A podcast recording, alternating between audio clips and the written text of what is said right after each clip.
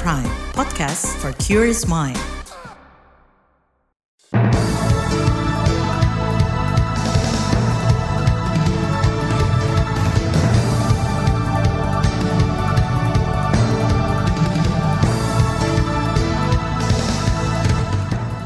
Selamat pagi, saudara. Berjumpa kembali dalam Buletin Pagi edisi Rabu 29 November 2023. Saya Naomi Liandra.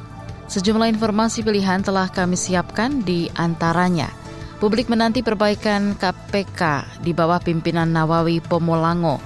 Hari ini KPU rumuskan materi debat Capres-Cawapres. Gunung Anak Rakatau di Lampung masih siaga 3. Inilah Buletin Pagi selengkapnya terbaru di Buletin Pagi. Saudara, publik menanti perbaikan di Komisi Pemberantasan Korupsi KPK usai pucuk pimpinannya Firly Bahuri dicopot. Firly ditetapkan sebagai tersangka oleh Polda Metro Jaya karena diduga melakukan pemerasan terhadap ex-Menteri Pertanian Syahrul Yasin Limpo. Ketua sementara KPK Nawawi Pomolango dituntut berani bertindak tegas jika ada pimpinan lain yang terlibat dalam kasus Firly. Hal itu diungkapkan ex-ketua KPK Abraham Samad. Kata dia Nawawi bakal sulit menjalankan komitmen jika tidak sejalan dengan tiga pimpinan lain, yakni Alexander Marwata, Nurul Gufron, dan Johannes Tanak. Ya itu akan menyulitkan Pak Nawawi itu. Oleh karena itu sebenarnya kalau menurut saya Pol Polri dalam hal ini cepat itu ya harus segera memeriksa Firly dan mencari tahu ada enggak komisioner-komisioner lain terlibat agar supaya itu bisa melakukan segera pembenahan dan pembersihan di tubuh KPK agar supaya Pak Nawawi tidak kesulitan. Bekas Ketua KPK Abraham Samad mengatakan perlu perbaikan menyeluruh dari segala aspek demi mengembalikan muruah KPK. Desakan perbaikan KPK juga disampaikan anggota Komisi 3 Bidang Hukum DPR RI Arsul Sani. Dalam keterangan tertulisnya kepada KBR, Arsul meminta Nawawi bisa menuntaskan kasus korupsi besar yang mendapat sorotan publik khususnya kasus yang mandek seperti Harun Masiku. Selain itu, politikus P3 ini juga mendorong KPK terus melakukan operasi tangkap tangan OTT jika memang diperlukan. Menurut Arsul, Nawawi harus sigap dan transparan menuntaskan kasus-kasus prioritas. Sebelumnya Nawawi menyatakan berkomitmen menyelesaikan seluruh target KPK yang ditetapkan awal tahun. Ada lima target kinerja yang bakal dituntaskan hingga akhir 2023. Di antaranya pemenuhan target perkara dan pemulihan aset, peningkatan skor indeks perilaku anti korupsi, peningkatan sistem penyelenggaraan pemerintah yang anti korupsi, serta optimalisasi pelaksanaan rencana aksi strategi nasional pencegahan korupsi. KPK harus memastikan bahwa pemberantasan korupsi bagaimanapun dinamikanya saat ini tidak akan terganggu dan bisa memberikan manfaat yang optimal bagi masyarakat Indonesia sehingga bisa mengembalikan kepercayaan dan dukungan publik terhadap uh, lembaga ini.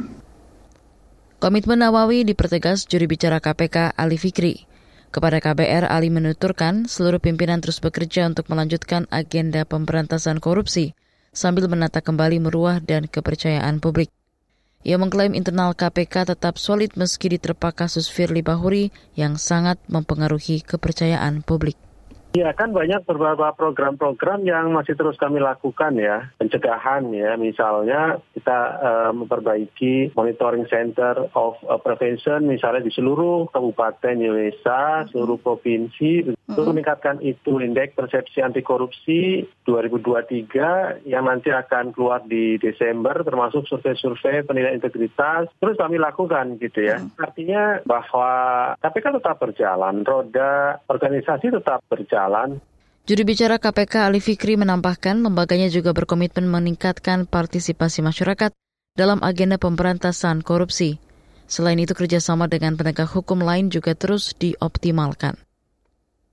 Sementara itu Koalisi Masyarakat Sipil Anti Korupsi mendesak KPK mengakomodasi masukan dari publik. KPK di bawah kepemimpinan Nawawi harus memastikan penindakan kasus korupsi bebas dari kepentingan politik. Berikut pernyataan perwakilan koalisi yang juga peneliti di ICW, Diki Anandia.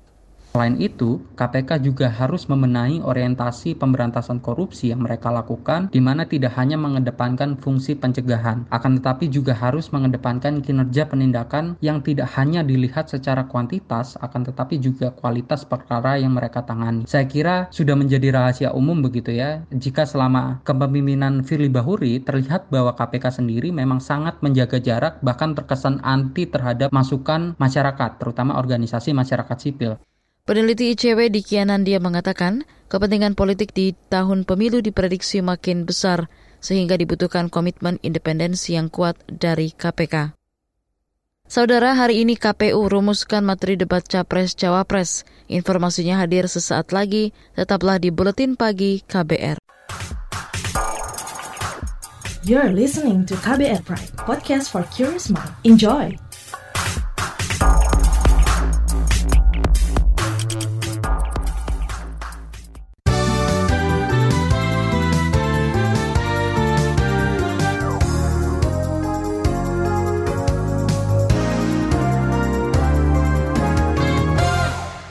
Wakil Presiden Maruf Amin menyatakan jangan ada lagi hukuman cambuk bagi pekerja migran Indonesia di Malaysia. Itu disampaikan Wapres saat bertemu dengan Perdana Menteri Malaysia Anwar Ibrahim di Kuching, Malaysia. Dikutip antara, Maruf mendapat laporan dari Dubes Indonesia di Malaysia, Hermono, bahwa masih ada kasus pekerja migran ilegal di sektor rumah tangga. Di kesempatan yang sama, Dubes Hermono menyampaikan respon dari Perdana Menteri Malaysia Anwar Ibrahim – Anwar kata dia memprioritaskan penuntasan masalah perlindungan pekerja migran Indonesia dan tapal batas Indonesia Malaysia. Kita ke informasi pemilu. Kabar pemilu. Kabar pemilu. Komisi Pemilihan Umum KPU hari ini berencana menggelar rapat membahas mekanisme debat Capres-Cawapres yang merupakan bagian dari kampanye pemilu. Menurut Ketua KPU Hashim Asyari, rapat akan mengundang sejumlah kalangan dari berbagai latar belakang. Ada dari kalangan akademisi, ada kalangan pemerintah, kemudian ada kalangan uh, jurnalis atau media, dan juga ada uh, teman-teman dari NGO atau uh, masyarakat sipil. Ini ada dua hal yang dibahas. Di dalam undang-undang pemilu itu sudah ditentukan topik-topik besar yang menjadi uh, bahan untuk kampanye metode debat. Lalu detail-detailnya yaitu bisa akan dibahas. Ketua KPU Hashim Asyari menambahkan tim pemenangan tiga capres-cawapres juga bakal diundang untuk membahas mekanisme debat. Saudara, pada kampanye hari pertama kemarin, Cawapres nomor urut 1 Muhaimin Iskandar alias Caimin meminta restu ibundanya Nyai Muhasonah di pesantren Denanyar, Jombang, Jawa Timur. Caimin mengaku optimistis duetnya dengan Capres Anies Baswedan mampu menang satu putaran jika PKB bisa unggul di Jawa Timur. Ya, saya pertama jin sowan dari ibu saya dan doa kita mohonkan agar dimulainya kampanye ini berjalan dengan lancar sampai akhir perjuangan kita memenangkan Amin 14 Februari yang akan datang. Dan Alhamdulillah ibu saya sehat, kan bahkan memberi nasihat ikhtiar-ikhtiar yang terus-menerus dilakukan. Dalam kegiatan itu Muhaimin Iskandar didampingi timnya yakni Jazizo Fawaid dan Ketua Tim Pemenangan Amin Jawa Timur Torikul Hak.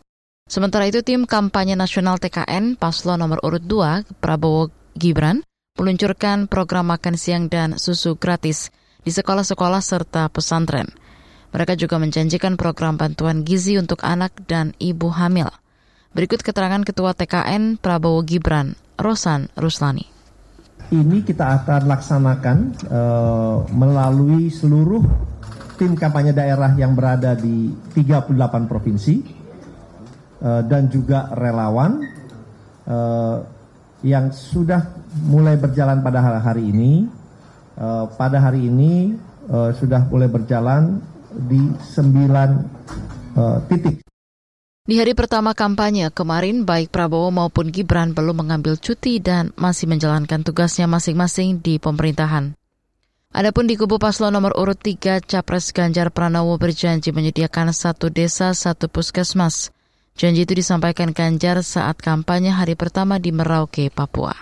Satu kampung, satu desa setidaknya ada satu puskesmas pembantu, fasilitas kesehatan dengan satu nakes, syukur-syukur satu dokter. Maka itu akan mampu menyelesaikan. Apakah cukup tidak? Sistem transportasi dan konektivitasnya yang bisa membuat kemudahan mereka berobat. Kenapa ini penting? Karena inilah awal dari investasi besar agar masyarakat Indonesia menjadi sehat.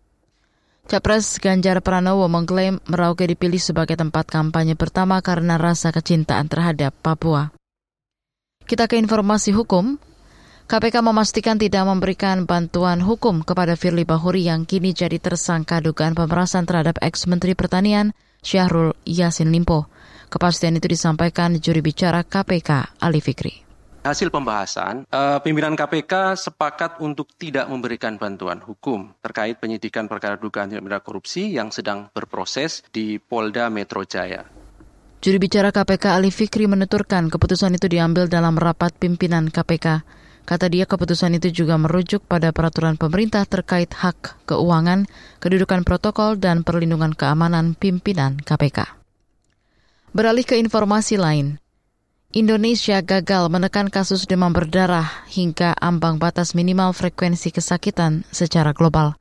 Selama setengah abad terakhir, intervensi DBD yang dijalankan tidak ada yang membuahkan hasil. Hal itu disampaikan Menteri Kesehatan Budi Gunadi Sadikin dalam rapat di DPR. Penanggulangan larvasida, kelambu, jumanti, kombi, PSN. Jadi selama 50 tahun terakhir, itu pemerintah sudah melakukan segala macam intervensi dan program menghabiskan mungkin ratusan miliar aku tanya angkanya nggak nemu tuh mungkin ratusan miliar sampai triliun ya tapi nggak turun-turun dan kita nggak pernah nggak pernah bisa nyentuh angka 10 per 100 ribu Adapun frekuensi kesakitan DBD di Indonesia berada di angka 28,5 per 100 ribu populasi. Menteri Kesehatan Budi Gunadi Sadikin menyebut 10 menkes terakhir termasuk dirinya gagal menekan kasus DBD sesuai target global. Kita ke berita ekonomi. Pemerintah diminta memangkas impor guna mengurangi tekanan ke rupiah. Ekonom Indef Eko Listianto menuturkan, impor mesti dibatasi untuk memastikan rupiah stabil dan kebutuhan masyarakat tetap tercukupi. Ya, kata kuncinya kita nggak harus impor terus ya. Betul. Jadi kalau nggak impor berarti nggak butuh dolar yang banyak. Betul. Kalau nggak butuh dolar yang banyak berarti rupiahnya akan lebih stabil. Ya. Sebetulnya di situ sih ya, okay. ya beras ya dan yang lainnya kedelai dan lain-lain itu. Itu tadi ekonom Indef Eko Listianto. Saudara, pada penutupan perdagangan kemarin, rupiah menguat 59 poin atau 0,3 persen menjadi 15.436 rupiah per dolar Amerika. Bergeser ke mancanegara, Pasukan Israel dan Hamas melanjutkan gencatan senjata untuk membebaskan lebih banyak sandera. Dikutip dari Reuters, kedua belah pihak menyatakan harapan untuk perpanjangan lebih lanjut dengan Qatar sebagai mediatornya. Selama gencatan senjata, Hamas membebaskan lebih dari 50 wanita dan anak-anak Israel, termasuk balita dari total 240 sandera. Ratusan orang itu ditangkap Hamas di Israel Selatan dalam serangan mematikan pada 7 Oktober lalu. Sebagai imbalannya Israel membebaskan sekitar 150 tahanan keamanan dari penjara yang seluruhnya wanita dan remaja. Sementara itu perang diperkirakan menewaskan 1.200-an warga Israel dan lebih 14 ribuan warga Gaza yang mayoritas perempuan dan anak-anak. Kita ke berita olahraga. Dari ajang Liga Champions, klub Prancis PSG ditahan imbang Newcastle United dengan skor 1-1 dini hari tadi. Bermain di kandang sendiri, PSG justru tertinggal lebih dulu lewat gol Alexander Isak di menit ke-24. PSG selamat dari kekalahan usai Kylian Mbappe sukses mengeksekusi penalti. Hasil ini membuat persaingan di grup F makin ketat untuk berebut satu tiket ke 16 besar. PSG menempati posisi kedua klasemen, bersaing dengan Newcastle dan AC Milan untuk mendampingi Borussia Dortmund ke babak selanjutnya. Saudara, final Piala Dunia U17 bakal mempertemukan Jerman melawan Prancis. Jerman melaju ke partai puncak usai mengalahkan Argentina lewat adu penalti 4-2 setelah bermain imbang 3-3. Sedangkan Prancis lolos ke final usai menumbangkan wakil Afrika Mali dengan skor 2-1. Partai final akan berlangsung pada 2 Desember di Stadion Manahan, Solo, Jawa Tengah. Di bagian berikutnya kami hadirkan laporan khas KBR tentang target penurunan stunting hingga 14 persen di 2024. Realistiskah? Tetaplah di Buletin Pagi KBR. You're listening to KBR Pride, podcast for curious mind. Enjoy!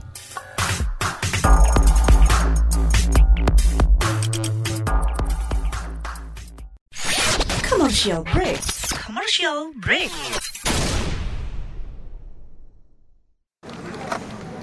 Lu nyari apa sih? Sibuk amat dari tadi.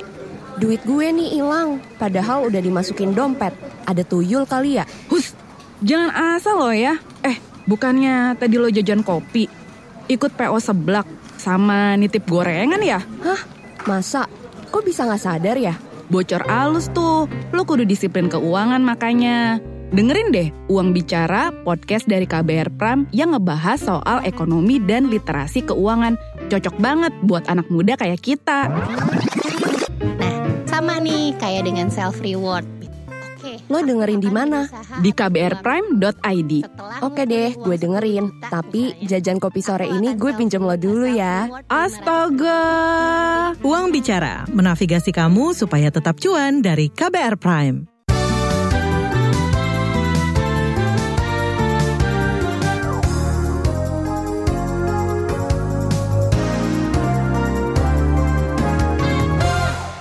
Anda masih bersama kami di Buletin Pagi KBR. Pemerintah telah memasang target yang cukup tinggi yakni penurunan stunting hingga 14 persen di 2024. Namun sejumlah pihak menilai target itu tak realistis dan bakal sulit dicapai. Apa sebabnya? Berikut selengkapnya laporan jurnalis KBR Astri Septiani. Pemerintah optimistis bisa mencapai target penurunan stunting hingga 14 persen pada tahun depan. Meski begitu, Wakil Presiden Ma'ruf Amin mengakui masih terdapat beberapa daerah yang saat ini belum mencapai target nasional penurunan stunting. Tapi banyak yang sudah di bawah 10 persen. Artinya di 2004 itu akan di bawah jauh di bawah 10 persen. Walaupun ada juga beberapa daerah yang masih ada di atas 10 persen, bahkan mungkin ada yang lebih dari sampai 18, 19, tapi secara rata-rata kita perkirakan bahwa di 2004, 2004 nanti capaian target 14 persen akan kita uh, peroleh. Dalam kesempatan yang lain, Maruf Amin meminta pemerintah tidak berpuas diri karena masih ada target yang harus dikejar dalam satu tahun waktu pemerintahan yang tersisa Sementara Indonesia juga dihadapkan dengan tahun politik. Ia berharap pergantian kepemimpinan di pusat dan daerah nanti tetap mengakomodasi percepatan penurunan stunting sebagai prioritas pembangunan. Badan Kependudukan dan Keluarga Berencana Nasional atau BKKBN mendorong pemerintah di tingkat desa untuk memaksimalkan upaya percepatan penurunan stunting seperti menghidupkan kembali pos pelayanan terpadu atau posyandu. Saya menghimbau kepada seluruh desa tentunya bisa mengikuti program Bina Keluarga Balita dan juga menghidupkan kembali posyandu yang tentu di dalamnya ada kegiatan Bina Keluarga Balita dan juga selalu menjalankan program secara holistik dan terintegrasi. Hasto Wardoyo juga meminta kepala desa melakukan inovasi dalam menjalankan tugasnya untuk mengurus warga, khususnya untuk penurunan stunting. Capaian target penurunan stunting memang tidak begitu menggembirakan. Dalam laporan pada Juni lalu, Badan Pengawasan Keuangan dan Pembangunan atau BPKP mengatakan penanganan kasus stunting di 370-an daerah tidak sesuai dengan target Rencana Pembangunan Jangka Menengah Nasional atau RPJMN 2020-2024. Hal ini disampaikan Kepala BPKP Muhammad Yusuf Ateh. Pada sektor pembangunan manusia, upaya peningkatan kualitas SDM Indonesia belum merata sebagai contoh, hal ini terlihat dari penyelesaian kasus stunting yang tidak sesuai target RPJMN pada 378 daerah, serta kualitas ruang kelas sekolah yang masih perlu ditingkatkan pada 241 daerah provinsi, kabupaten, kota. Sejumlah pihak juga meragukan tercapainya target penurunan stunting. Pemerintah dinilai belum maksimal menangani masalah stunting di tanah air. Pakar kesehatan dari Universitas Griffith Australia, Diki Budiman mengatakan, pendekatan yang dilakukan pemerintah selama ini masih belum berhasil menyatukan dan mensinergikan program-program yang ada. Untuk mengadres akar masalah Jadi kalau saya melihat uh, sinergitasnya selama ini ya uh, ada ya, terjadi memang uh, peningkatan tapi belum memadai ya. Banyak bukan hanya bicara antara pusat dan daerah tapi antar kementerian lembaga juga masih relatif kurang memadai ya. Sementara itu Ikatan Ahli Kesehatan Masyarakat Indonesia atau IAKMI menilai target pemerintah menurunkan stunting 14 persen di tahun depan sulit tercapai. Ketua Umum IAKMI Ede Surya Darmawan mengatakan target tersebut masih terlalu tinggi. Apalagi tahun ini prevalensi stunting masih di angka 21,6 persen. Kalangan parlemen juga turut meragukan upaya penurunan stunting oleh pemerintah. Anggota Komisi Kesehatan DPR RI, Neti Prasetyani, bahkan meragukan akurasi data yang diklaim pemerintah terkait penurunan stunting. Mereka akui bahwa prevalensi itu dihitung berdasarkan sampling, tapi penanganan ya harus by name by address seperti itu. Jadi eh, kita mempertanyakan bagaimana komitmen pemerintah untuk bisa memastikan uh, stunting itu turun karena bayi balitanya yang stunting diintervensi, bukan hanya bermain di angka-angka atau statistik. Neti Prasetyani mengatakan penanganan stunting berbeda dengan penanganan bayi-bayi biasa sebab perlu asupan pangan olahan khusus. Selain itu penegakan diagnosis stunting juga harus dilakukan oleh ahli atau dokter spesialis anak menggunakan alat khusus antropometri. Demikian laporan khas KBR, saya Astri Septiani. Informasi dari berbagai daerah akan hadir usai jeda, tetaplah bersama Buletin Pagi KBR. You're listening to KBR Pride, podcast for curious mind. Enjoy!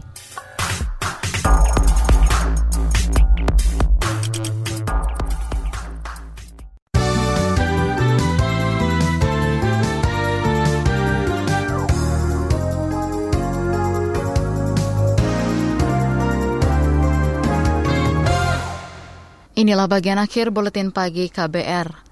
Saudara, KPK menetapkan satu tersangka kasus korupsi proyek Bandung Smart City dari unsur swasta, yakni Budi Santika, Direktur di PT Markdal.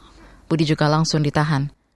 Kasus korupsi pengadaan CCTV dan jaringan internet ini juga menjerat Wali Kota Bandung nonaktif Yana Mulyana.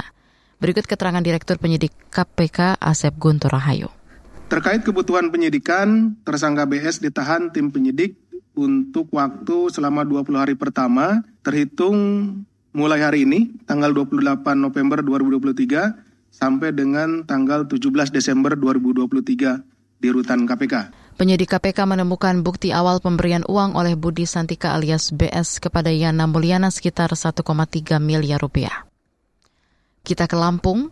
Gunung Anak Rakatau yang berada di perairan Selat Sunda, Kabupaten Lampung Selatan, malam tadi masih erupsi di level siaga 3.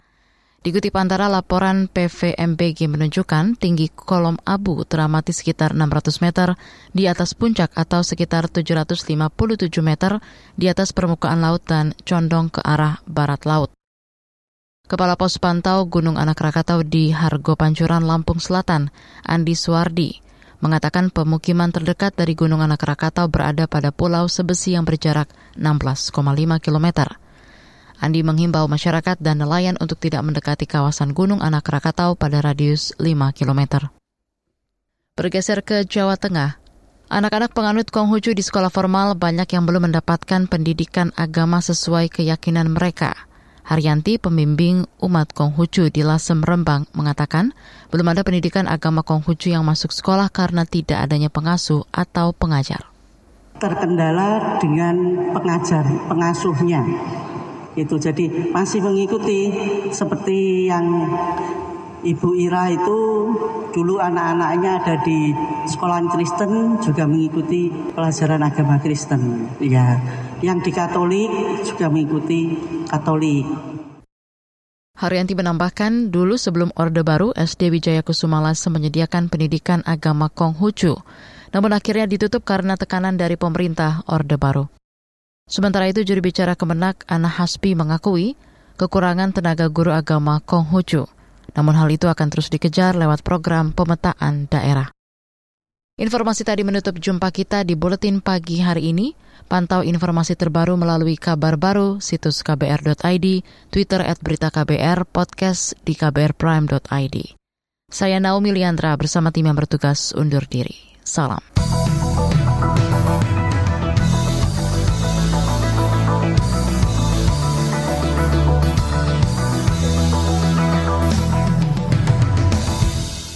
KBR Prime, cara asik mendengar berita. KBR Prime, podcast for curious mind.